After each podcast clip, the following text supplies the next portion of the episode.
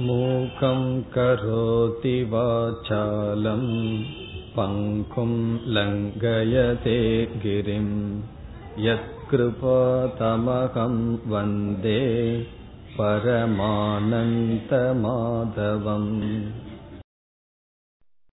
சென்ற வகுப்பில் இரண்டாவது அத்தியாயத்தினுடைய முகவுரையாக சில கருத்துக்களை பார்த்தோம் கீதையினுடைய முதல் அத்தியாயத்தில் அர்ஜுனனுடைய மனநிலையானது விளக்கப்படுகின்றது.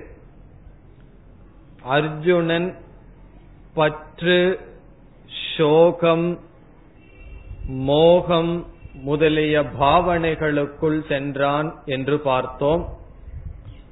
பீஷ்மர் துரோணர் இவர்கள் மீது பற்றை வைத்தான். பிறகு துயரத்தை அடைந்தான் அறிவிலே மோகத்தை அடைந்தான் என்று பார்த்தோம். பிறகு இரண்டாவது அத்தியாயத்தினுடைய முதலில் அர்ஜுனன் பகவானுக்கு நண்பனாகவே இருந்த காரணத்தினால் பகவானும் ஒரு நண்பனுக்கு உபதேசம் செய்வது போல இந்த இடத்தில் மனசோர்வு உனக்கு எப்படி வந்தது என்று கேட்டார். பிறகு அர்ஜுனன் அதை தொடர்ந்து அவனுடைய மனதில் ஒரு மாற்றம் வந்தது. ஒரு வீரனாக அல்லது ரதத்தினுடைய எஜமானனாக இருக்கின்ற அர்ஜுனன் பகவானுடைய சிஷ்யனாக மாணவனாக மாறுகின்றான். அவன் எப்பொழுது தான் ஒரு சிஷ்யனாக மாறுகின்றானோ அதே நேரத்தில் பகவான் தான் குருவாக மாறுகின்றார். அதுவரை நண்பனாக இருந்த பகவான் தான் குருவாக மாறி உபதேசத்தை ஆரம்பிக்க இருக்கின்றார். இப்பொழுது நாம் பகவான் உபதேசிக்கின்ற மைய கருத்தை பார்க்க வேண்டும். கீதையினுடைய தத்துவ விளக்கமே இரண்டாவது அத்தியாயத்தில் பதினோராவது ஸ்லோகத்திலிருந்து தான் துவங்குகின்றது. அதுவரை முகவுரை அர்ஜுனனுடைய மனநிலை இவைகளெல்லாம் பார்க்கப்பட்டது. பதினோராவது மந்திரமே பகவானுடைய உபதேசிக்கின்ற முதல் ஸ்லோகம். அந்த முதல் ஸ்லோகத்திலேயே பகவான் கீதையினுடைய சாரத்தை கூறிவிடுகின்றார். இப்பொழுது அந்த முதல் ஸ்லோகத்தினுடைய சாரம் என்னவென்று பார்க்க வேண்டும். அசோச்சியான் அன்வசோச்சஸ்துவம் பிரக்ஞாவாதாம்ச்ச பாஷசே கதாசு நகதாசும்ச்ச நானு சோச்சந்தி பண்டிதாகா இந்த ஸ்லோகம்தான் பகவத்கீதையினுடைய துவக்கம். இதுவரை முகவுரை தான் இந்த ஸ்லோகத்தில் தான் பகவான் கீதையினுடைய சாரத்தை ஆரம்பிக்கின்றார். இந்த பகவத்கீதைக்கு விளக்கம் எழுதியவர்கள் பலர். ஒவ்வொருவரும் ஒவ்வொரு கோணத்தில் விளக்கம் எழுதுகின்றார். ஆனால் கீதையினுடைய மைய கருத்து என்னவென்றால் இந்த ஸ்லோகத்திலிருந்துதான் நாம் கிரகிக்க வேண்டும். முதலில் இந்த ஸ்லோகத்தினுடைய மொழிபெயர்ப்பை கூறிவிட்டு இதிலிருந்து நாம் என்ன கருத்தை அடைய வேண்டும் என்று பார்ப்போம். இங்கு பகவான் கூறுகின்றார் அசோச்சியான் என்றால் துயரத்திற்கு யோக்கியதை இல்லாத விஷயத்தை குறித்து. துயரப்பட வேண்டிய அவசியமில்லாத விஷயத்தை குறித்து அனுசோச்சகத்துவம் நீ துயரப்படுகின்றாய். துயரப்படுவதற்கு அர்ஹதையில்லாத விஷயத்தில் நீ துயரப்படுகின்றாய். பிறகு அடுத்த சொல் ஞானியை போலும் நீ பேசுகின்றாய். பிரக்ஞாவாதாம்ச்ச பாஷசே. பாஷசே என்றால் நீ பேசுகின்றாய். எப்படி? ஞானியை போல் நீ பேசுகின்றாய். இப்ப ஞானியை போல் பேசுகின்றாய் என்றால் அதனுடைய பொருள் என்ன? இப்போ ஒருவரிடம் நீங்கள் அறிவுடையவர்கள் போல் இருக்கிறீர்கள்னு சொன்னா அதனுடைய பொருள் என்ன? உங்களுக்கு அறிவு இல்லை என்பதுதான் பொருள். ஆகவே ஞானியை போல் நீ பேசுகின்றாய் என்றால் உன்னுடைய பேச்சு ஞானியினுடைய பேச்சு அல்ல அறியாமையில் ஒரு மூடனை போல் நீ பேசுகின்றாய் என்பதுதான் பொருள். இப்போ பிரக்ஞா என்றால் ஞானம் பிரக்ஞா வாதக என்றால் ஞானிகருடைய வாதத்தை நீ பேசுகின்றாய். பிறகு பகவான் கூறுகின்றார் கதாசூன் அகதாம் சூம்ச. இறந்தார்க்கோ அல்லது இருப்பார்க்கோ ஞானிகள் துயரப்பட மாட்டார்கள். இறந்தவர்களை குறித்தோ அல்லது இருப்பவர்களை குறித்தோ ஞானிகள் துயரப்பட மாட்டார்கள். பண்டிதாக ந அனுசோச்சந்தி இங்கு பகவான் பண்டிதாக என்ற சொல்லில் ஞானிகளை குறிப்பிடுகின்றார். பண்டிதாக என்றால் ஞானிகள் ந அனுசோச்சந்தி என்றால் துயரப்பட மாட்டார்கள். இப்ப யார் துயரப்பட மாட்டார்கள்? பண்டிதர்கள் துயரப்பட மாட்டார்கள். எதை குறித்து? இறந்தவர்களை குறித்து இருப்பவர்களை குறித்து துயரப்பட மாட்டார்கள். இந்த இடத்துல இறந்தவர்கள் இருப்பவர்கள் என்ற விஷயத்தை வேறு விதத்திலும் புரிந்து கொள்ள வேண்டும். நம்முடைய துயரத்தை எல்லாம் நாம் சிந்தித்து பார்த்தால் நடந்து முடிந்ததை குறித்து துயரப்படுவோம் அல்லது நடக்க போவதை நினைத்து இப்பொழுது துயரப்பட்டு கொண்டிருக்கலாம். ஆகவே நடந்து முடிந்ததை குறித்து ஞானிகள் துயரப்பட மாட்டார்கள். ஒரு விஷயம் நடந்து முடிந்துவிட்டால் அதை குறித்து அவர்களுக்கு துயரம் இருக்காது. இப்பொரு இப்பொழுது இருக்கின்ற விஷயத்திலும் அவர்களுக்கு துயரம் இருக்காது. இந்த எல்லா வார்த்தைகளையும் விட்டுட்டு கடைசியில பகவான் சொன்னதையும் மட்டும் நாம் எடுத்துக்கொண்டு விசாரம் செய்ய வேண்டும். இப்ப கடைசியா என்ன சொன்னார்? பண்டிதாக ந அனுசோச்சந்தி. இப்ப இந்த வாக்கியத்தை எடுத்துக்கொண்டுதான் இப்பொழுது நாம் விசாரம் செய்ய வேண்டும். அப்படி விசாரம் செய்யும் பொழுது நமக்கு என்ன கிடைக்கும் சொன்னா பகவத்கீதையினுடைய சாராம்சம் என்ன? இந்த கீதை எதற்காக பகவான் கூறுகின்றார்? இந்த கீதையினுடைய மைய கருத்து என்ன என்று நமக்கு கிடைக்கும். இப்போ பகவான் என்ன சொல்றார்? பண்டிதாகங்கிற இடத்துல நம்ம ஞானிகள்ங்கிற வார்த்தையை பயன்படுத்துவோம். அனுஷோச்சந்தி. ந அனுஷோச்சந்தி என்ற இடத்தில் துயரப்படுவதில்லை. இப்ப இத வந்து ஒரு ஈக்குவேஷன் மாதிரி எடுத்துக்கணும். நம்ம ஸ்கூல்ல எல்லாம் படிச்சிருப்போம். ஈக்குவேஷன்னா சமன்பாடு. பண்டிதர்கள் அதாவது ஞானிகள் துயரப்படுவதில்லை. இதுதான் பகவானுடைய வார்த்தை. பகவானுடைய உபதேசம் என்ன? ஞானிகள் துயரப்படுவதில்லை. இனி இதே வாக்கியத்திலிருந்து இரண்டாவது வாக்கியத்துக்கு வருவோம். ஞானிகள் துயரப்படுவதில்லை என்பதை வேறு விதத்தில் சொன்னால் அஜானிகள் துயரப்படுவார்கள் என்று நாம் கூறலாம். இப்ப ஞானிகள் துயரப்படுவதில்லை என்பது சமம். யார் துயரப்படுவார்கள்? அஜானிகள் துயரப்படுவார்கள். இது நமக்கு கிடைக்கிற இரண்டாவது வாக்கியம். முதல் வாக்கியம் என்ன சொன்னார்? பகவான் ஞானிகள் துயரப்படுவதில்லை. அப்படி என்றால் துயரப்படுவது யார்? என்ற கேள்வி வரும் பொழுது அறியாமையில் இருப்பவர்கள் துயரப்படுகிறார்கள். இனி நம்ம மூணாவது வாக்கியத்துக்கு வரணும். இந்த ஒரு வாக்கியத்தை வச்சே நம்ம எடுத்துட்டு போனோம்னா தான் கீதையினுடைய சாராம்சத்தை பிடிக்க முடியும். ஞானிகள் துயரப்படுவதில்லை அறியாமையில் இருப்பவர்கள் அஜானிகள் துயரப்படுகிறார்கள். இப்ப அடுத்த ஒரு கேள்வி நான் கேட்டால் நீங்களே பதில் சொல்லி விடுவீர்கள். அப்படி என்றால் துயரத்திற்கு என்ன காரணம்? ஞானிகள் துயரப்படுவதில்லை அஜானிகள் துயரப்படுகிறார்கள். துயரத்திற்கு என்ன காரணம்? அஜானம் துயரத்திற்கு காரணம். அது நமக்கு கிடைக்கின்ற மூன்றாவது வாக்கியம். ஞானிகள் துயரப்படுவதில்லை அஜானிகள் துயரப்படுகிறார்கள். அப்படி என்றால் துயரத்திற்கு காரணம் அஜானம் அஜானம் என்றால் அறியாமை. இப்ப அடுத்த கேள்வி அறியாமை துயரத்துக்கு காரணம்? எதை பற்றிய அறியாமை துயரத்துக்கு காரணம்? இந்த உலகத்துல நமக்கு அறியாத விஷயங்கள் எல்லாமே இருக்கின்றது. நாம் அறிந்த விஷயங்கள் மிக மிக குறைவு. ஆகவே எதை பற்றிய அறியாமை துயரத்துக்கு காரணம்? என்ற கேள்வி வரும் பொழுது இங்கு துயரப்படுபவன் யார்? துயரப்படுபவன் நான். ஆகவே அறியாமை என்பது என்னை பற்றியது.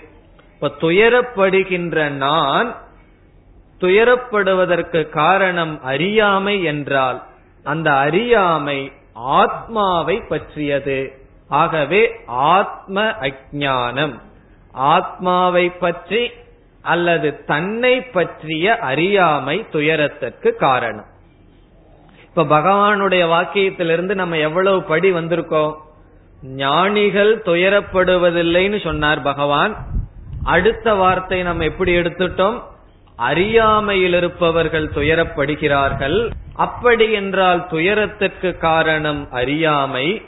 நான் துயரப்படுவதால் அறியாமை என்பது என்னை பற்றி அறியாமை. நான் என்ற சொல்லை புரிந்து கொள்வதில் அறியாமை அல்லது ஆத்மாவை பற்றிய அறியாமை. ஆகவே இப்ப கடைசியா எந்த வாக்கியத்துக்கு வந்து நிக்கிறோம்? ஆத்மாவை பற்றிய அறியாமையினால். ஒருவன் துயரப்படுகின்றான்.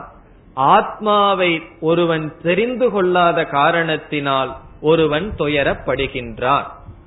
இந்த வாக்கியத்துல நம்ம கடைசியில வந்து நிக்கிறோம். இப்ப இந்த இடத்துல நமக்கு ஒரு சந்தேகம் வரலாம். அறியாமையினால் ஆத்மாவை பற்றிய அறியாமையினால் ஒருவன் துயரப்படுகிறான்னு சொல்லும் பொழுது நம்ம அனுபவத்துல எதை பார்க்கிறோம்? நமக்கு எவ்வளவோ துயரங்கள் வருகின்றது. நம்மளுடைய துயரங்களுக்கு காரணம் ஏதாவது சந்தர்ப்பத்துல ஆத்மாவை பற்றி அறியாமைங்கிறது தெரிஞ்சிருக்கோ? நமக்கு வாழ்க்கையில எவ்வளவோ துயரம் வந்துள்ளது. அந்த துயரத்திற்கும் ஆத்மாவை பற்றிய அஜானத்திற்கும் ஏதாவது சம்பந்தம் நம்ம பார்த்திருக்கிறோமா? அப்படி இருக்கும் பொழுது எப்படி என்னுடைய துயரத்திற்கு ஆத்மாவை பற்றிய அறியாமை காரணமாக முடியும்? இப்ப என்னுடைய தலைவலிக்கு என்ன காரணமாக இருக்கும்? என்னுடைய உடலில் ஏதாவது ஒரு கோளாறு இருந்தா காரணமாக இருக்கும். இப்ப வேற யாராவது உடல்ல சரியில்லைன்னு வச்சுக்கோம். அதனால எனக்கு தலைவலிக்குதுன்னு சொன்னா சம்பந்தமே கிடையாது. நமக்கு நாம் ஏற்றுக்கொள்ள மாட்டோம். ஆகவே நம்முடைய துயரத்துக்கு ஆத்மாவை பற்றிய அறியாமை காரணம்னு பகவான் சொல்வது எப்படி சரி? அதை இப்பொழுது நாம் புரிந்து கொள்ள வேண்டும். அந்த சம்பந்தம் நாம் இப்பொழுது புரிந்து கொள்ள வேண்டும். நம்முடைய துயரத்திற்கும் நம் ஆத்மாவை பற்றிய அறியாமைக்கும் என்ன சம்பந்தம்? எப்படி ஆத்மாவை பற்றிய அறியாமையினால் ஒருவன் துயரப்படுகின்றான்? இப்ப அந்த சம்பந்தத்தை நாம் புரிந்து கொள்ள வேண்டும். அதை நம்ம புரிந்து கொள்வதற்கு அர்ஜுனனிடமே செல்வோம். இப்பொழுது அர்ஜுனன் துயரப்பட்டு கொண்டுள்ளான். அர்ஜுனனுடைய மனதில் துயரம் இருக்கின்றது. முதலாவது அத்தியாயத்தில் விளக்கப்பட்டது அகம். அவன் சோகத்தினால் ஆவிஷ்டனாக போர்த்தப்பட்டவனாக இருக்கின்றான். இப்பொழுது அர்ஜுனனுடைய துயரத்துக்கு காரணம் என்ன? அர்ஜுனனுடைய துயரத்துக்கு காரணம் பகவானை பொறுத்தவரை என்ன? ஆத்மாவை பற்றி அறியாமை. ஆனா அர்ஜுனனுக்கு அது இல்லை. அர்ஜுனனிடம் சென்று கேட்டால் இப்போ உனக்கு ஒரு துயரம் வந்திருக்கே அந்த துயரத்துக்கு என்ன காரணம்? என்றால் அர்ஜுனன் என்ன சொல்லுவான்? எனக்கு ஆத்மாவை பத்தி தெரியல அதனால துயரப்படுறேன்னு சொல்ல மாட்டான். அர்ஜுனன் என்ன சொல்லுவான்? பீஷ்மர் துரோணர் இவர்களுடைய மரணம் என்னுடைய துயரத்துக்கு காரணம். இப்ப மற்றவர்களுடைய மரணம் மற்றவர்கள் நம்மை குறித்து சொல்கின்ற சொற்கள் பொருள் இல்லாமை பதவி இல்லாமை இவைகள் தானே என்னுடைய துயரத்துக்கு காரணமாக நாம் பார்க்கின்றோம்.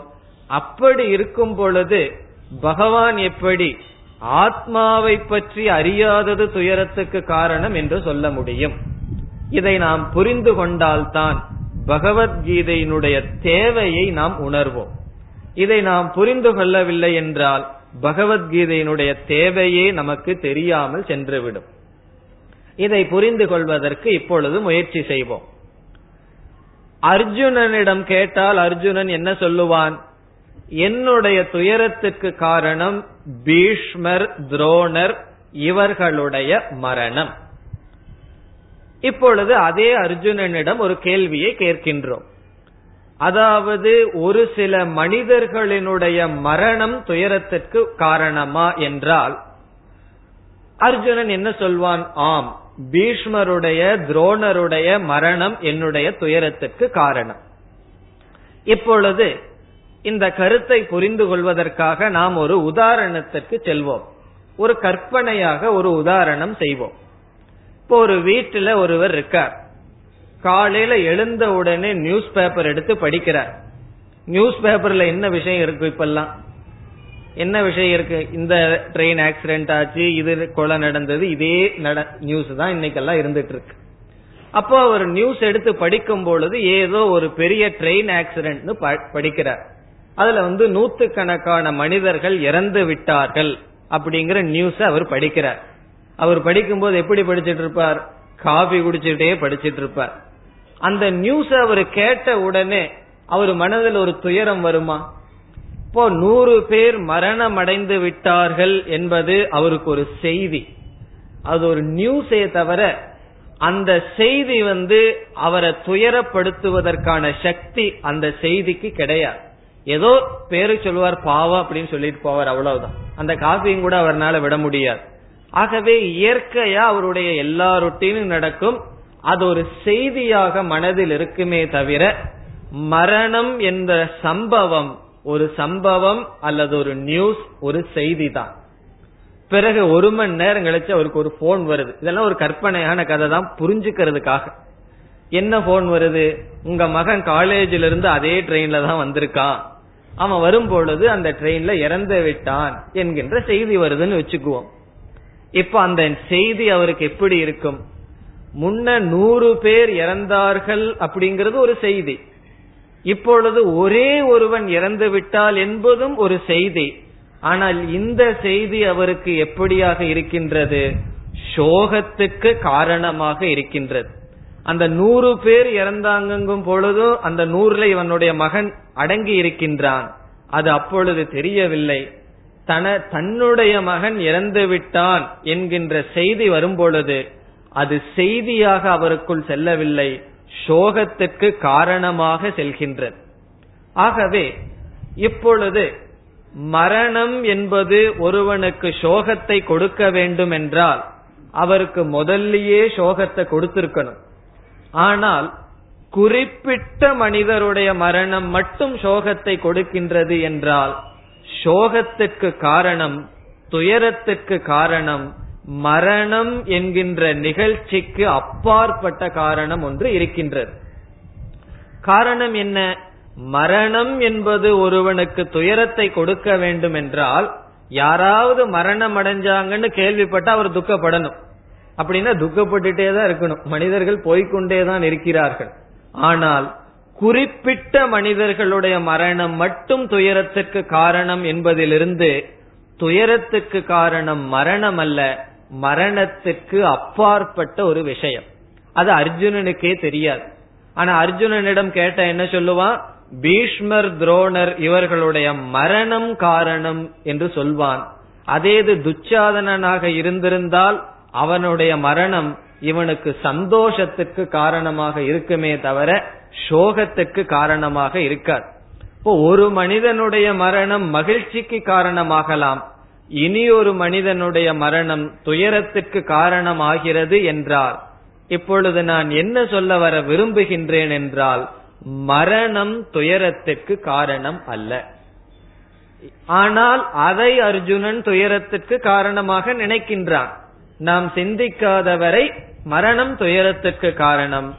சிந்தித்ததற்கு பிறகு மரணத்திற்கு அப்பாற்பட்டு வேறு ஏதோ ஒரு விஷயம் இருக்கின்றது. அது என்னவென்றால் அந்த ஷரீரத்தோடும் இந்த ஷரீரத்தோடும் இருக்கின்ற சம்பந்தம். இந்த உறவுதான் அதற்கு காரணம். அந்த உடலை என்னுடைய உடலோடு சேர்த்து நான் புரிந்து கொள்கின்றேன். நான் எனது என்று சொல்லும் பொழுது அந்த சொல்லுக்குள் அந்த உடலையும் நான் சேர்த்திக் கொள்கின்றேன். அப்ப என்னுடைய துயரத்துக்கு காரணம் எந்த இடத்துல அல்லது எவ்வளவு தூரம் நான் எனது என்ற சொல் வியாபிக்கின்றதோ அவ்வளவு தூரத்திற்குள் வருகின்ற லாப நஷ்டங்கள் எனக்கு சுகத்திற்கும் துக்கத்திற்கும் காரணம். எந்த இடத்துல நான் எனதுங்கிற எண்ணம் இல்லையோ அந்த இடம் நடக்கிறதெல்லாம் நிகழ்ச்சிகள் செய்திகள். நான் எனது அப்படிங்கிறது எவ்வளவு தூரம் வியாபிக்கின்றதோ அவ்வளவு தூரம் நமக்கு சுகமும் துக்கமும் அமைகின்றது. இப்ப அர்ஜுனனுக்கு வந்து பீஷ்மர் துரோணர் முதலியவர்களுடைய உடலில் என்னை சேர்ந்தவர்கள் என்னை வளர்த்தியவர்கள் எனக்கு உபதேசம் செய்தவர்கள் என்னை சார்ந்தவர்கள் என்று அவன் நினைத்துள்ளான். ஆகவே இப்போ துயரத்துக்கு காரணம் என்னவென்றால் நான் எனது என்பது எவ்வளவு தூரம் செல்கின்றதோ அவ்வளவு தூரம் அந்த இடங்களிலிருந்து தான் நமக்கு சுகமும் துக்கமும் வரும். நம்ம இதை ஆழ்ந்து ஆராய்ச்சி செய்து பார்த்தா தெரியும். நம்ம வாழ்க்கையில அடையிற துக்கத்துக்கெல்லாம் காரணம் அந்த இடத்துல நான் எனதுங்கிறது இருந்திருக்கும் எந்த இடத்துல நான் எனதுங்கிறது இல்லையோ அதெல்லாம் ஒரு நிகழ்ச்சி. இப்ப நம்ம பக்கத்து வீட்டில் வீட்டுல போய் ஒரு திருடன் திருடிட்டு போயிட்டான்னா அது என்ன? அது ஒரு செய்தி நிகழ்ச்சி. நம்முடைய வீட்டுல திருத்திட்டு போயிட்டா அது என்ன? அது துயரத்திற்கு காரணம். ஆகவே வாழ்க்கையில் எவ்வளவோ சம்பவங்கள் அந்த சம்பவங்கள் எப்பொழுது எனக்கு துயரத்திற்கு காரணமாகும் என்றால் எங்கு நான் எனது என்பது செல்கின்றதோ. இப்ப இதிலிருந்து நமக்கு என்ன தெரியுது? துயரத்திற்கு காரணம் நான் எனது என்கின்ற சொல்லினுடைய பொருள். இந்த சொல்லினுடைய பொருள் எங்கெங்கெல்லாம் இருக்கோ அதெல்லாம் தான் நம்மளுடைய துயரத்திற்கு காரணம். இந்த இடத்துலதான் பகவான் கேட்கின்றார் இந்த நான் எனதுன்னு நீ சொல்லிக் கொண்டிருக்கின்றாயே அதில் தான் நீ விசாரம் செய்ய வேண்டும். எதையெல்லாம் நான் எனது என்று நினைத்து கொண்டிருக்கின்றாயோ உண்மையில் அவைகள் நீயும் அல்ல அவைகள் உன்னை சார்ந்ததும் அல்ல. ஆகவே எது எனக்கு அப்பாற்பட்டதோ நான் அல்லாமல் இருக்கின்றேனோ அதை நான் என்று எடுத்துக்கொள்வதனால் எனது என்று எடுத்துக்கொள்வதனால் துயரத்திற்கு காரணம் ஆகின்றது. ஆகவே நாம் எப்படி புரிந்து கொள்ள வேண்டும் என்றால் நம்முடைய துயரத்திற்கு மேலோட்டமாக பார்த்தால் மற்ற மனிதர்கள் அல்லது சூழ்நிலைகள் இவைகளைத்தான் சொல்லிட்டு இருப்போம் ஆழ்ந்து சிந்தித்து பார்த்தால் அந்த சூழ்நிலைகளை துயரத்திற்கு காரணமாக மாற்றுவது என்னுடைய அறியாமை என்னை பற்றிய அறியாமை. நான் என்ற அகங்காரம் எனது என்கின்ற மமகாரம் தான் துயரத்திற்கு காரணம். ஆகவே பகவான் என்ன விரும்புகின்றார்? அர்ஜுனனுடைய துயரத்துக்கு மேலோட்டமான காரணம் பீஷ்மர் துரோணர் இவர்களுடைய மரணம். இப்ப பகவானுக்கு ஏதோ மந்திர சக்தியில பீஷ்மரும் துரோணரையும் சாகடிக்காம பண்ணிட்டார்னு வச்சுக்கோ அர்ஜுனனுடைய துயரம் தற்காலிகமா நீங்கும். பிறகு கர்ணன் தன்னுடைய அண்ணன்னு தெரிய வந்ததுன்னா அதுக்கு அழுக ஆரம்பிச்சிருவான். காரணம் என்ன? பிறகு அங்க புதுசா நான் என்கின்ற சொல் சென்று விடும்.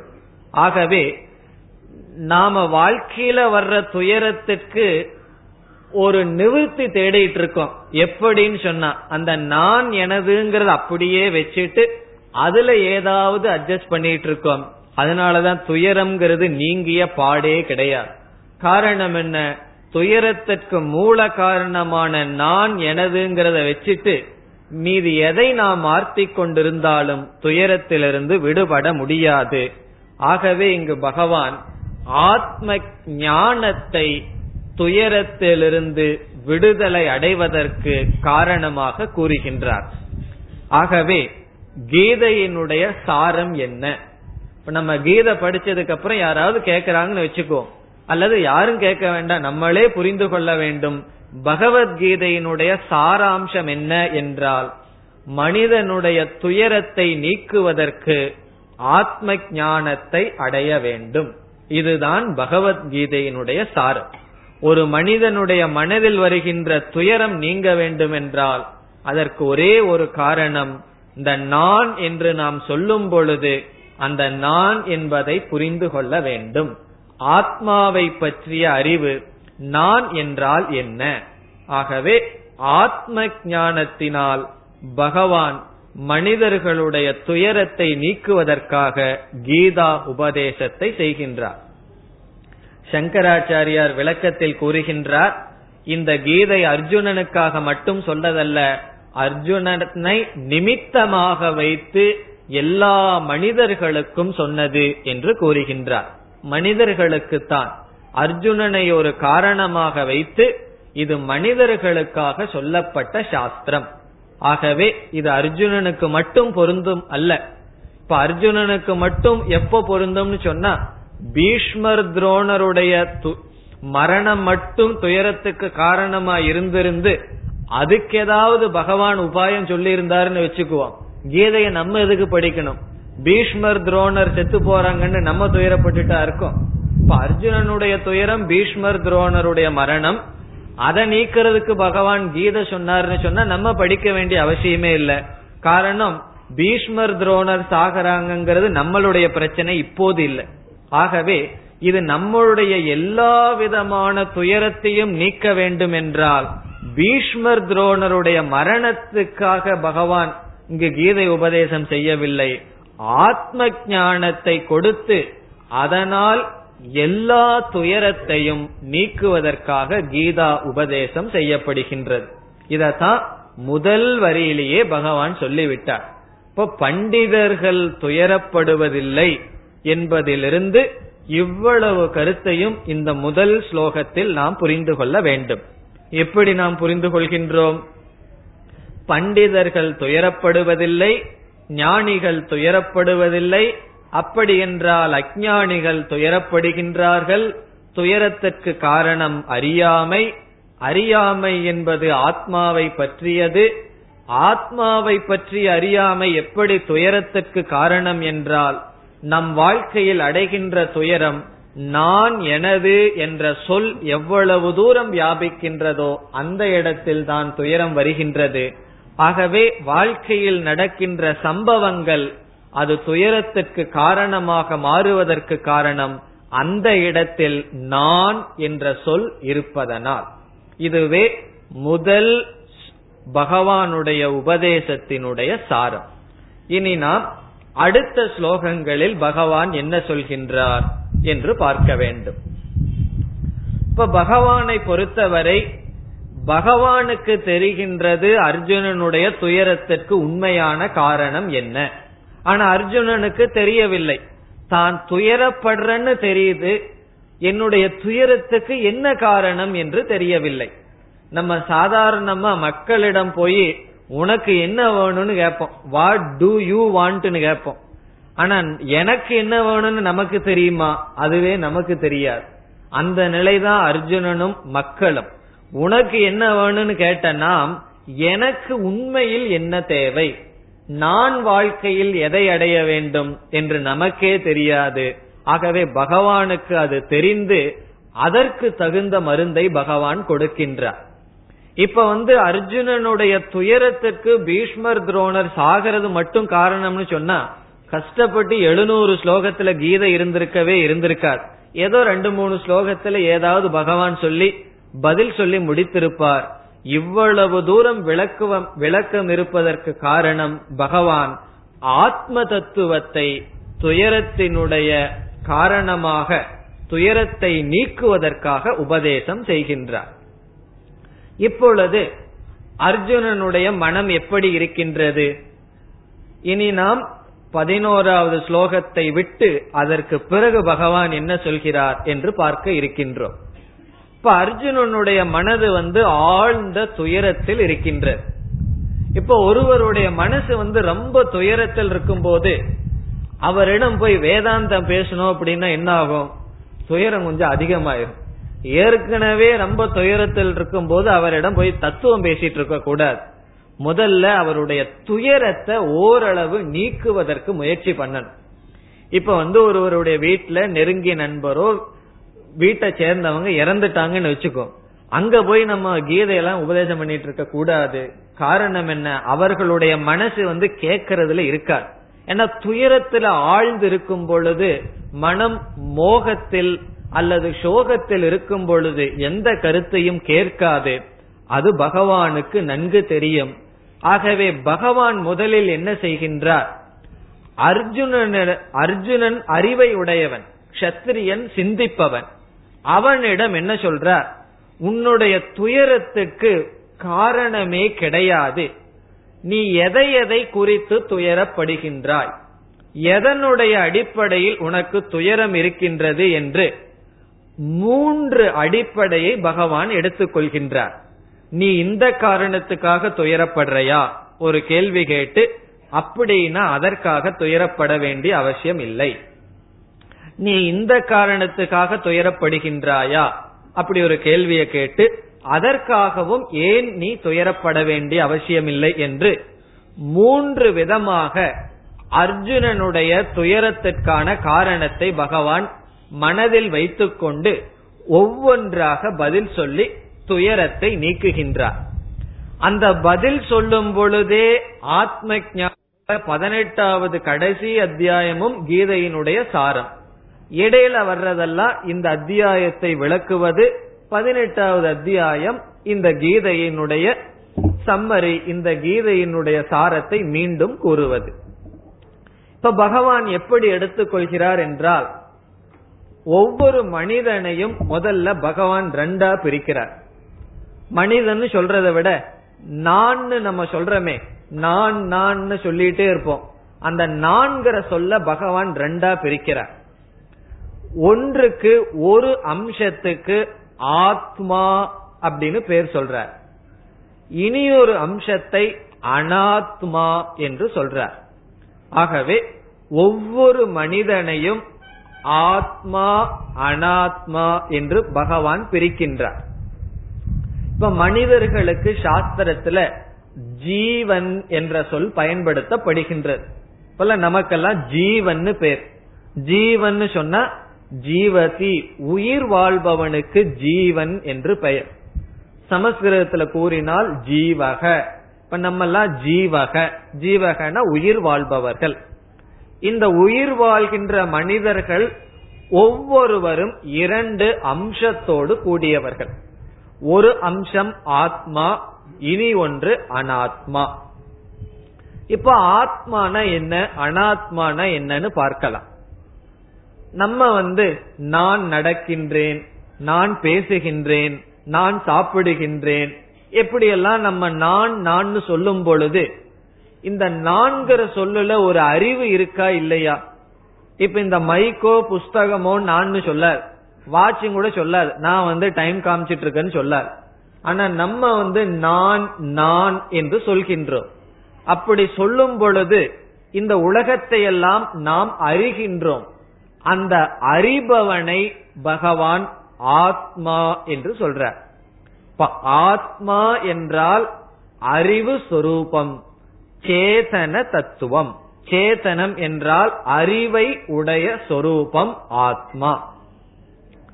பிறகு அனாத்மா என்றால் நாம் பல பொருள்களை அறிகின்றோம். அந்த அறியப்படும் பொருளை பகவான் அனாத்மான்னு சொல்லி பிரிக்கிறார். இப்ப இந்த உடலை நாம் அறிகின்றோமா இல்லையா? இப்ப நம்மளுடைய உடலை நான் அறிகின்றேன். அதனாலதான் உடல்ல வர்ற மாற்றங்கள் உடலில் வருகின்ற வழிகள் இவைகள் எல்லாம் தெரிகின்றது. ஆகவே இந்த உடலை பகவான் அனாத்மா என்று சொல்றார். இப்ப அனாத்மான்னு சொன்னா ஆத்மா அல்ல என்று பொருள். ந ஆத்மா அனாத்மா. இந்த உடலை பார்ப்பவனை ஆத்மான்னு சொல்றார். பார்க்கப்படும் உடல் அனாத்மான்னு சொல்றார் இப்ப நம்மளுடைய மனசையெல்லாம் நம்ம பாக்கிறோமா இல்லையா? நம்மளுடைய மனசை மத்தவங்க பார்க்க மாட்டாங்க. அது ரொம்ப நல்லதா இருக்கு. நம்மளுடைய மனசை மத்தவங்க பார்க்க ஆரம்பிச்சு என்ன ஆகிறது? ஆகவே எந்த ரிலேஷன்ஷிப் இருக்காது. மற்றவங்களுடைய மனசை நம்மளும் பார்க்க முடியாது நம்ம மனச மற்றவங்களும் பார்க்க முடியாது. ஆனா நம்ம மனச நம்ம பாக்கிறோமா இல்லையா? தெரியுதல்லவா? என்னுடைய மனசுல கோபம் இருக்கு என்னுடைய மனசுல அன்பு இருக்கு என்னுடைய மனசுல வெறுப்பு இருக்கு இந்த எண்ணம் வந்துட்டு இருக்குன்னு நம்ம மனசையே நம்ம பாக்கிறோம் அப்போ நம்ம ஒரு ரூல் வச்சுக்கிறோம் ஒரு நியதி வச்சுக்குவோம். பார்ப்பவன் ஆத்மா பார்க்கப்படுவது அனாத்மா. இப்ப பார்ப்பவன் நான் ஆத்மான்னு பகவான் சொல்ற. பார்க்கப்படுகின்ற இந்த உடல் இந்த மனம் இந்த உலகம் இவைகள் எல்லாமே அனாத்மா தான் ஆனாலும் இந்த நான் அப்படிங்கிற சொல்லுக்கு எவ்வளவு தூரம் போகுது? இப்ப நான் சொல்லும் பொழுது இந்த உடல் வரைக்கும் தான் போகுது. இந்த உடலுக்கு அதுக்கப்புறம் என்ன சொல்ல ஆரம்பிச்சிடுறோம்? என்னுடையது அப்படின்னு சொல்ல ஆரம்பிச்சிடுறோம். நான் நடக்கின்றேன்னு சொன்னா இந்த உடலையும் சேர்த்து நாம் சொல்கின்றோம். இப்போ பகவான் வந்து ஒவ்வொரு ஜீவனையும் ஆத்மா அனாத்மான்னு பிரிக்கிறார். இப்ப நம்ம புரிஞ்சுக்கிறதுக்காக அனாத்மா என்றால் நம்முடைய உடல்னு வச்சுக்குவோம். நம்மளுடைய இந்த பார்த்து அனுபவிக்கின்ற உடல் பிறகு நம்முடைய மனம். இந்த உடலை வந்து ஸ்தூல சரீரம்னு சொல்றோம். சரீரம்னா உடல் ஸ்தூலம் சொன்னா கண்ணுக்கு தெரிகின்ற அனுபவிக்கப்படுகின்ற உடல் நம்முடைய மனம். ஆத்மான்னு சொன்னா இந்த உடலை அறிபவன். அதனாலதான் இந்த உடலை விட்டு ஆள் போயிடுதுன்னு வச்சுக்குவோம். நமக்கு பேரே இருக்காது. அது படுத்திருக்கு பெணம்னு தான் நமக்கு பேர். இப்ப இந்த உடல் வந்து செயல்படும் பொழுது ஏதோ ஒண்ணு இந்த உடல்ல இருக்கே. அதனாலதான் மதிப்பும் மரியாதையும் இருக்கு. அதுக்கப்புறம் நம்மளை பார்த்து எல்லாமே பயந்து கொள்வார்கள். அந்த உடல்ல இருக்கிற ஆள் போயிடுதுன்னு வச்சுக்குவோம். ஏதோ ஒரு தத்துவம் இருக்கே. அது போயிடுதுன்னு சொன்னா இரண்டு நாளும் கூட இந்த உடல் இப்படியே இருக்காது. அது அழுகி கெட்டு விடும் ஆகவே இந்த உடலுக்குள்ள ஏதோ ஒன்னு இருக்கு. அத பகவான் ஆத்மான்னு சொல்ற. பிறகு இந்த உடலை வந்து அனாத்மான்னு சொல்ற. இப்ப இவ்வளவு தூரம் நம்ம புரிஞ்சிட்டோம்னு சொன்னா இப்ப பகவானுடைய அந்த பிரிவுக்கு போவோம். என்ன பிரிவு? அர்ஜுனனுடைய துயரத்திற்கு ஒவ்வொரு கருத்தா எடுத்துட்டு இதனுடைய அடிப்படையில துயரப்படுறையான்னு கேட்டு துயரத்தை நீக்க போறார் பகவான். இப்ப முதல்ல பகவான் கேக்குறார் நீ வந்து அர்ஜுனா பீஷ்மர் துரோணர் இவர்களுடைய மரணத்துக்காக வருத்தப்படுறன்னு சொல்ற பீஷ்மர் துரோணர் இவர்களுடைய ஆத்மா இறந்து விடுன்னு துயரப்படுறையா? பீஷ்மர் துரோணருடைய ஆத்மாவை நினைச்சு உனக்கு துயரம் வருகின்றதா? என்பது முதல் கேள்வி. இரண்டாவது கேள்வி பீஷ்மர் துரோணர் இவர்களுடைய அனாத்மாவை நினைச்சு துயரப்படுறையா? அனாத்மான என்ன? அவர்களுடைய உடல். இப்ப பீஷ்மர் துரோணருடைய ஆத்மா செத்து போகுதுன்னு நீ நினைச்சு வருத்தப்படுறையா? என்ன நீ சொல்கின்றாய் அல்லவா? அவர்களை எல்லாம் கொன்று நான் வந்து ராஜ்யத்தை அனுபவிக்க விரும்பலின்னு சொல்றையே இப்ப பீஷ்மர் துரோணருடைய ஆத்மா செத்து போகுதுன்னு வருத்தப்படுறையா? இது பகவானுடைய முதல் கேள்வி. பீஷ்மர் துரோணருடைய அனாத்மா உடல் செத்து போகுதுன்னு நீ வருத்தப்படுறையா? இனி மூணாவது கேள்வி. ஆத்மா அனாத்மாவை எல்லாம் விட்டுருவோம். நீ செய்யற செயல் அதர்மம்னு நினைச்சு வருத்தப்படுறையா? இதுதான் மூணு விதமான விகல்பம்னு சாஸ்திரத்துல சொல்றது. விகல்பம்னா பிரிக்கின்ற.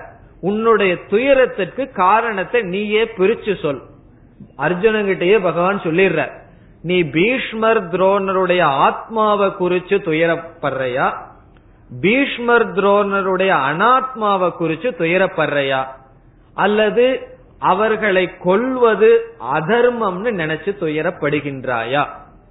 பகவான் என்ன செய்ய போறார்? இந்த மூன்றினுடைய அடிப்படையிலும் நீ துயரப்பட வேண்டிய அவசியம் இல்லைன்னு நிலைநாட்டுகின்றார். அப்படி மூன்றினுடைய அடிப்படையிலும் துயரப்பட வேண்டியது இல்லைன்னு சொன்னா முதல் நிலை பகவான் ஆத்மாவை எடுத்துக்கொள்றார் இப்ப அர்ஜுனன் சொல்றான்னு வச்சுக்குவோம். பீஷ்மர் துரோணருடைய சரீரத்தை நினைச்சோ இல்லது அதர்மம்னு நினைச்சோ நான் துயரப்படல அவர்களுடைய ஆத்மா அழிஞ்சு போயிருமே அவர்களை கொன்னுட்டேன்னு சொன்னா பீஷ்மர் துரோணர் எல்லாம் இல்லாம போய் விடுவார்களே. என்ன என்னுடைய காண்டீவத்துக்கு அவ்வளவு சக்தி இருக்கு. நான் நினைச்சு அடிச்சேன் அப்படின்னா அவர்களுடைய ஆத்மாவே அழிஞ்சு போயிருமே அப்படின்னு அர்ஜுனன் பதில் சொன்னா அத பகவான் ஆரம்பிக்கிறார். ஆத்மா அழிவற்றது. நீ பீஷ்மர் துரோணருடைய ஆத்மாவை கொல்லவே முடியாது. உன்னுடைய கையில் இருக்கிற கருவிகள் ஆத்மாவை கொல்லாது. அப்படின்னு பகவான் சொல்ல போற சொல்லி பிறகு ஆத்ம தத்துவத்தை அறிமுகப்படுத்துறார். எப்படி? அவர்களுடைய ஆத்மாவை குறித்து நீ துயரப்பட வேண்டியதில்லைன்னு சொல்ல போற ஆகவே முதல்ல கீதையில வர்றது என்ன? ஆத்ம தத்துவம். இப்ப பகவான் பிரிச்சார் அல்லவா? ஆத்மா அனாத்மான்னு சொல்லி. அந்த ஆத்மாவினுடைய தத்துவத்தை எல்லாம் விளக்கி கடைசியில் என்ன முடிவுரை செய்வார்? ஆகவே இந்த ஆத்மா அழிவதில்லை பீஷ்மர் துரோணர் போன்ற அரசர்கள் முன் இல்லாமல் இருந்ததில்லை பிறகு அவர்களுடைய உடல் போனதற்கு பிறகு இல்லாமல் போக போவதில்லை. ஆகவே ஆத்மாவை குறித்து நீ துயரப்பட வேண்டாம். இப்போ ஒருவர் வந்து இறந்துட்டாங்கன்னு நினைச்சு நம்ம அழுகிறோம்னு வச்சுக்குவோம். அவர்கள் இறக்கவில்லைன்னு காட்டிட்டோம்னா அழுக வேண்டிய அவசியம் இல்லையே. இப்ப பீஷ்மர் துரோணருடைய ஆத்மா செத்து போகுதுன்னு நீ வருத்தப்பட்டா நான் உபதேசம் செய்கின்றேன் ஆத்மா சாகாது. சரி அர்ஜுனன் சொல்றான்னு வச்சுக்கோ. எனக்கு பீஷ்மர் துரோணர் ஆத்மா இருக்கா இல்லையா அதை நான் பார்க்கல. அந்த ஆத்மா செத்து போகுதா சாகலையாங்கிறது எனக்கு தெரியாது. பீஷ்மர் துரோணருடைய உடல் அழியுதே. எனக்கு உடல் தானே முக்கியம். ஆகவே அவர்களுடைய அனாத்மாவை குறிச்சு நான் துயரப்படுறேன்னு நீ சொன்னால் அதுக்கு பகவான் பதில் வச்சிருக்கார். என்ன பதில் சொல்ல போறாருன்னு சொன்னா மனிதன் ஒருவன் பிறந்தால் இறந்துதான் ஆக வேண்டும். ஆகவே ஒரு வாழ்க்கையில சம்பவம் கண்டிப்பா நடக்க போகுதுன்னு இருந்ததுன்னா அதை குறிச்சு துயரப்படுவதில் பொருள் இல்லைன்னு சொல்ல போற. அல்லது இந்த பீஷ்மர் துரோணரை எல்லாம் நீ கொல்லாட்டியும் கூட அவர்கள் இறந்துதான் போவார்கள்னு பதினோராவது அத்தியாயத்துல சொல்லுவார். நான் ஏற்கனவே அவங்களை எல்லாம் கொன்னுட்ட அர்ஜுனா. நீ சும்மா பேருக்கு தான் அவங்கள கொல்லணும்னு சொல்ல போற. ஆகவே பீஷ்மர் துரோணருடைய உடலை நினைச்சு அனாத்மாவை நினைச்சு நீ துயரப்பட வேண்டிய அவசியம் இல்லை. ரெண்டு காரணம் சொல்லுவார். இந்த உடலுக்கு மரணம் என்பது நிச்சயம். ஜாதசிய துருவோ மிருத்தியகு ஒருவன் பிறந்தால் இறத்தல் என்பது முக்கியம். அது பகவானுக்கு கூட விதிவிலக்கு கிடையாது. கிருஷ்ணருடைய உடல் எடுத்தார் உடலை விட்டார். ராமர் உடலை எடுத்தார் உடலை விட்டார். இந்த உடலை எடுத்தால் விட்டுத்தான் ஆக வேண்டும். ஆகவே நிச்சயமாக நடக்க போற விஷயத்தை குறித்து மாற்ற முடியாத விஷயத்தில் நீ துயரப்படுவதில் அர்த்தமில்லை என்று பகவான் சொல்ல போகின்றார். அதையெல்லாம் நம்ம ஸ்லோகத்துல பார்ப்போம். பிறகு அர்ஜுனன் சொல்றான்னு வச்சுக்கோ பீஷ்மருடைய ஆத்மாவை பத்தி எனக்கு கவலை இல்லை. அவர்கள் உடல் வந்து நீங்க சொல்றபடி கண்டிப்பா செத்து போகுதுன்னு வச்சுக்குவோம். நான் ஏன் காரணமாக இருக்க வேண்டும்? இத போய் என்ன ஏன் பண்ண சொல்றீங்க? வேற யாராவது பண்ண சொல்லலாம் அல்லவா? ஆகவே அர்ஜுனன் சொல்லலாம். இப்ப அர்ஜுன் அப்படியெல்லாம் சொல்லல இங்க கீதையில. அர்ஜுனனுக்கு வந்து சோகப்படுறதுக்கு வேற வழி இல்லாம பண்றார் பகவான். நீ இப்படியெல்லாம் சோகப்படுறதுக்கு காரணம் இருக்கு. ஆனால் எந்த விதத்திலும் உனக்கு துயரத்திற்கு காரணமே இல்லை. இப்ப கீதை படிக்கிறதுக்கு முன்னாடி என்ன ஆகும் தெரியுமோ? ஒவ்வொரு சம்பவமும் நம்ம துயரத்துக்கு காரணம். கீதை படித்து புரிந்து கொண்டால் சோகப்படுறதுக்கு காரணமே இருக்காது. நம்ம சோகப்படலான்னாலும் கூட பட முடியாது. இப்ப யாராவது இறந்து போயிட்டாலும் கூட மத்தவங்களுக்காகத்தான் அழுகணுமே தவிர நம்மளாக அழுக முடியாது. அவ்வளவு தூரம் பகவான் துயரத்துக்கு காரணமே இல்லை என்று நிரூபிக்கின்றார். இப்ப அர்ஜுனன் சொல்லலாம் நான் அதர்மத்தை நினைச்சு துயரப்படுறேன் அல்லது இவர்களுடைய சரீரத்தை அழிப்பதற்கு நான் ஏன் காரணமாக இருக்க வேண்டும் என்று கேட்டால் அதற்கு பகவான் பதில் வைக்கின்றார் கஷத்திரியனுடைய கடமை தர்ம யுத்தம் செய்வது ஸ்வதர்மம் அது கர்மயோகம் அதை நீ செய்தாக வேண்டும் அது தவறல்ல என்றும் சொல்லுவார். ஆகவே இந்த கீதையை எப்படி ஆரம்பிக்கிறார்னு சொன்னா அர்ஜுனனுடைய மனசில் இருக்கிற துயரத்தை பகவான் எடுத்துக்கொண்டு உன்னுடைய துயரத்திற்கு இந்த மூன்று காரணம் தான் இருக்க முடியும். வேற காரணம் எல்லாம் இருக்கிறதுக்கு வாய்ப்பு இல்லை ஏன்னா பகவான் பிரிச்சுட்டார். ஒரு மனுஷனை ஆத்மா அனாத்மான்னு பிரிச்சிட்டார். அதுல ஆத்மாவினுடைய அடிப்படையில துயரப்படுறையா? அனாத்மாவினுடைய அடிப்படையில் துயரப்படுகிறாயா? அல்லது தர்மத்தினுடைய அடிப்படையில் துயரப்படுகிறாயா? பகவானுடைய பதில் இந்த மூன்று அடிப்படையிலும் துயரப்பட வேண்டிய அவசியம் இல்லை. இப்படி சொன்ன உடனே அர்ஜுனனுடைய மனசு எப்படி இருக்கும்? ஓரளவு துயரத்திலிருந்து மனம் நீங்கி மனம் சற்று அமைதியை அடையும். அதற்கு பிறகு பகவான் என்ன செய்யலாம்? மீண்டும் பகவான் ஆத்ம தத்துவத்தை கொடுக்கலாம். அந்த ஆத்ம தத்துவத்தை புரிந்து ஆனா என்னென்ன தகுதிகள் வேண்டுமோ அந்த சாதனைகளை சொல்லலாம் தியானத்தை பற்றி சொல்லலாம் ஈஸ்வரனை பற்றி சொல்லலாம். எல்லா விதமான தத்துவ கருத்தையும் பகவான் சொல்வதற்கு அப்பொழுதுதான் சந்தர்ப்பம். அர்ஜுன சோகமா உட்கார்ந்துட்டு இருக்கிற வரைக்கும் சொல்ல மாட்டார் பகவான். சொல்லியும் பிரயோஜனம் இல்லை ஆகவே பகவான் இப்பொழுது எப்படி ஆரம்பிக்கின்றார்? ஆத்மாவினுடைய அடிப்படையில் நீ துயரப்பட வேண்டாம். அப்படி ஆரம்பிக்கின்ற பகவான் பனிரெண்டாவது ஸ்லோகங்களிலிருந்து இருபத்தி ஐந்தாவது ஸ்லோகம் வரை பகவான் முதலில் ஆத்ம தத்துவத்தை இங்கு பகவான் கொடுக்கின்றார். ஆகவே கீதையினுடைய முக்கியமான அம்சம் முதலிலேயே வருகின்றது. ஏன் முதல்ல வந்ததுன்னு சொன்னா பகவான் வந்து கீதையினுடைய மைய கருத்து இதுதான் காட்டுவதற்காக முதலிலேயே கூறுகின்றார். பிறகு மீண்டும் பகவான் இந்த ஆத்ம தத்துவத்தை பல இடங்களில் கூறுவார். ஆனால் ஆரம்பத்தில் இருப்பதனால் நாம் ஓரளவு இங்கு புரிந்து கொண்டால் போதும். இப்ப எடுத்த உடனே அதிகமா ஆத்ம தத்துவத்தை புரிந்து கொள்வதற்கு கடினமாக இருக்கும். ஆகவே இங்கும் நான் என்ன செய்கின்றேன்? அதிகமாக விளக்காமல் சுருக்கமாக இந்த தத்துவத்தை பார்த்துவிட்டு செல்வோம். இதே ஆத்ம தத்துவத்தை மற்ற அத்தியாயங்களில் விளக்கும் பொழுது நாம் தெளிவாக பார்க்கலாம். காரணம் என்ன? அதற்குள்ள கீதை கொஞ்சம் நம்ம போயிருக்கும். கீதையை நம்ம எப்படி புரிஞ்சுக்கணுங்கிற பக்குவம் நமக்கு வந்திருக்கும். பிறகு அந்த தத்துவத்தை கிரகிப்பது என்பது சுலபம். இப்ப பகவான் வந்து ஆத்ம தத்துவத்தை எப்படி ஆரம்பிக்கிறார்னு சொன்னா பன்னெண்டாவது ஸ்லோகத்தில் என்ன சொல்ற? இந்த அரசர்கள் நான் நீ இவர்களெல்லாம் ஒரு காலத்தில் இல்லை என்பது இல்லை. அப்படின்னு என்ன? இல்லை என்பது இல்லைன்னு அதனுடைய பொருள் என்ன? இருந்தோம். பிறகு இந்த உடல் அழிந்ததற்கு பிறகு நாம் இல்லாமல் போவது என்பது இல்லை. அப்படி பகவான் சொல்ற. இந்த உடல் தோன்றுவதற்கு முன் நாம் இல்லை என்பது இல்லை. இந்த உடல் அழிந்ததற்கு பிறகு நாம் இல்லாமல் போவோம் என்பது இல்லை. அதனுடைய சாரம் என்ன?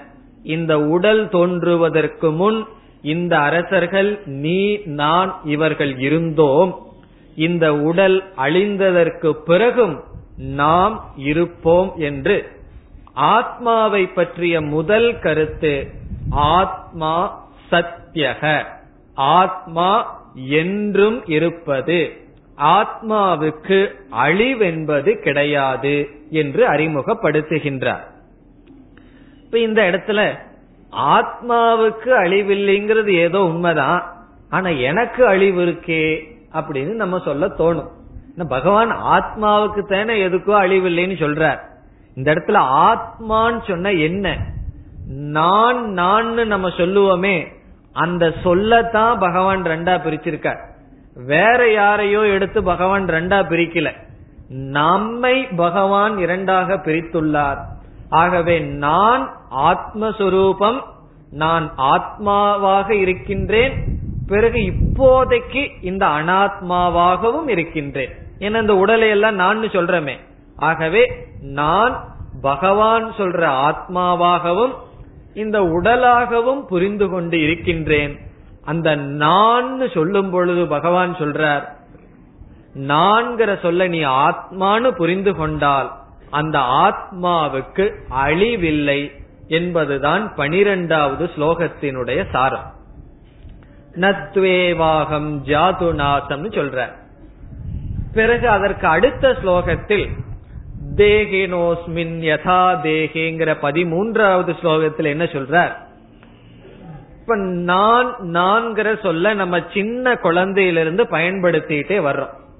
இப்ப வந்து ஒருவருக்கு எழுபது வயசு இருக்குதுன்னு வச்சுக்கோ.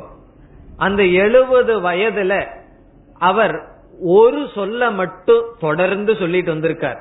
பேச ஆரம்பிச்சதுல இருந்து எழுபது வயசு வரைக்கும் எந்த சொல் தொடர்ந்து வந்திருக்கு? நான் நான் நான்கிற சொல் தொடர்ந்து வந்திருக்கு. இப்ப அந்த நான்கிறதுல ஏதாவது மாற்றம் இருக்குமான்னு கண்டா இருக்கார். காரணம் என்ன? அவரிடம் கேட்டா என்ன சொல்லுவார்? நான் குழந்தையாக இருந்தேன். நான் இளைஞனாக இருந்தேன். நான் இப்பொழுது வயோதிகனாக இருக்கின்றேன். என்று அந்த நான்கிறது இந்த மூன்றுலையும் தொடர்ந்து இருந்திருக்கு. இப்போ நான்கிறது வந்து குழந்தையாக இருக்கும்போது ஒரு நான் இளமை பருவத்தில் இருக்கும் பொழுது ஒரு நான் இருந்ததுன்னு வச்சுக்குவோம். பிறகு வயதான காலத்தில் இருக்க வயதான காலத்துல அவர் நான் சொல்லும் பொழுது அவர் நான் குழந்தையா இருந்தேன்னு சொல்ல முடியாது. காரணம் என்ன? குழந்தை பருவம் போன உடனே அந்த நானும் செத்து போயிடுதுன்னு வச்சுக்குவோம். அந்த நான் கிடையாது. அப்ப எழுபது வயசுல என்ன சொல்லணும்? நான் வயோதிகனாகத்தான் இருக்கிறேன்னு சொல்ல முடியுமே தவிர இளைஞனாக இருந்தேன். குழந்தையாக இருந்தேன் அவர்னால சொல்ல முடியாது. இப்ப பகவான் சொல்றார் இந்த மூன்று பருவங்களையும் இளமை பருவம் பிறகு வயோதிக பருவம் இவைகளையெல்லாம் தொடர்ந்து பார்த்து கொண்டு வருவது நான்கிற ஆத்மா அதற்கு இந்த விகாரம் மாற்றம் கிடையாது இந்த உடலுக்குத்தான் இருக்கின்றது என்று பகவான் சொல்றார். அதத்தான் சொல்றார் தேகினோஸ்மின் யதா தேகே கௌமாரம் எவ்வனம் ஜெரா. கௌமாரம் என்றால் குழந்தை பருவம் எவ்வனம் என்றால் இளமை பருவம் ஜெரா என்றால் வயோதிகம். இந்த மூன்று பருவங்களும் இந்த உடலுக்கு வருகின்றதே தவிர இந்த உடலுக்குள் இருக்கின்ற ஆத்மாவுக்கு கிடையாது. இப்ப ஆத்மாவினுடைய தத்துவம் என்ன? விகாரம் அற்றது மாற்றத்தை அற்றது ஆத்மா. எது மாறுகின்றது? இந்த உடல் மாறுகின்றது. இப்ப நம்ம உடலுக்கு ஒரு சொல்லு பார்த்தோம் அது என்ன? அதுக்குள்ள ஞாபகம் இருக்குமோ அல்லது போயிடுதோ?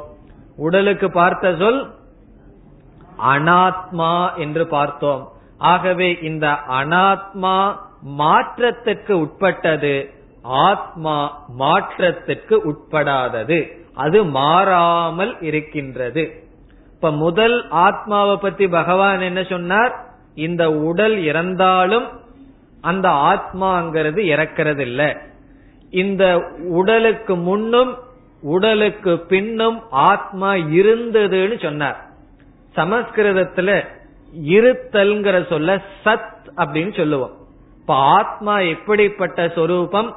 சத் சத் என்றால் இருத்தல். எப்பொழுதும் இருப்பது ஆத்மா. இப்ப இதையெல்லாம் சொன்னதுக்கு அப்புறம் உடனே அர்ஜுனனோட சம்பந்தப்படுத்திக்கணும். அப்படின்னா பீஷ்மருடைய ஆத்மா துரோணருடைய ஆத்மா உன்னுடைய ஆத்மா என்னைக்குமே இருக்கு.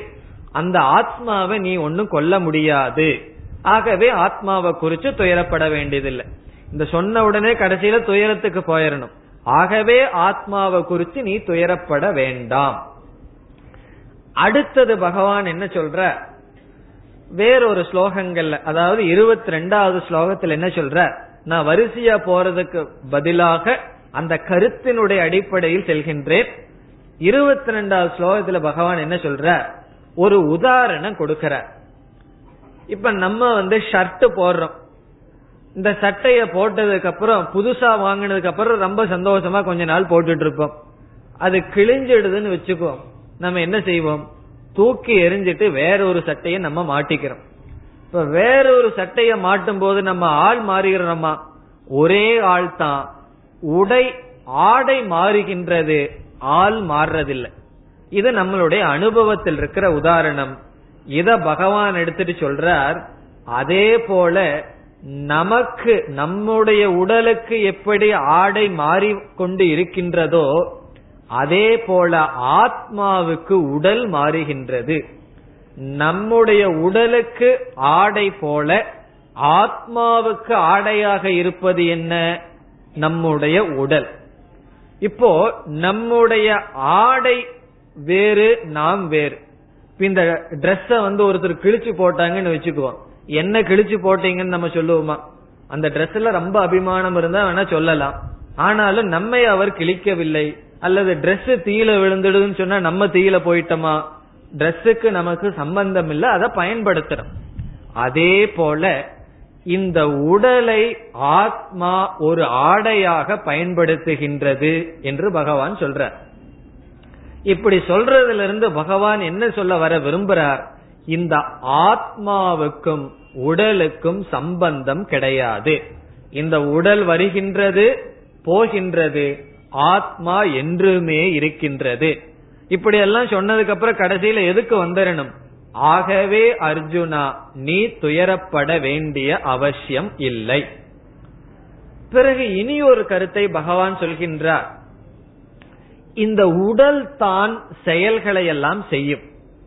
இப்ப வந்து நம்ம பாவத்தை பண்ணலாம் புண்ணியத்தை பண்ணலாம். இந்த மாதிரி பாப புண்ணியத்தை எல்லாம் செய்யறது வந்து இந்த உடல். இப்ப இந்த உடல் பாபத்தையும் புண்ணியத்தையும் செய்தா பாப புண்ணியத்தினுடைய பிரயோஜனத்தை யார் அனுபவிப்பார்கள்? யார் செய்வார்களோ அவர்கள் அனுபவிப்பார்கள். ஆகவே பாவம் புண்ணியத்தை அனுபவிப்பது இந்த உடல். இப்ப இந்த உடல் பாபத்தையும் புண்ணியத்தையும் செய்கிறது இந்த உடல் அதற்கு தகுந்த பலனை அனுபவிக்கின்றது. இப்ப ஆத்மா என்ன செய்யுதுன்னா இதற்கு சாட்சியாக இருக்கின்றது. அந்த கருத்தை பகவான் பத்தொன்பதாவது ஸ்லோகத்துல சொல்றார். பத்தொன்பதாவது ஸ்லோகத்துல எப்படி சொல்றாருன்னு சொன்னா இந்த ஆத்மாவை வந்து கொள்பவனாகவோ கொல்லப்படுவதாகவோ நீ நினைக்க வேண்டாம்.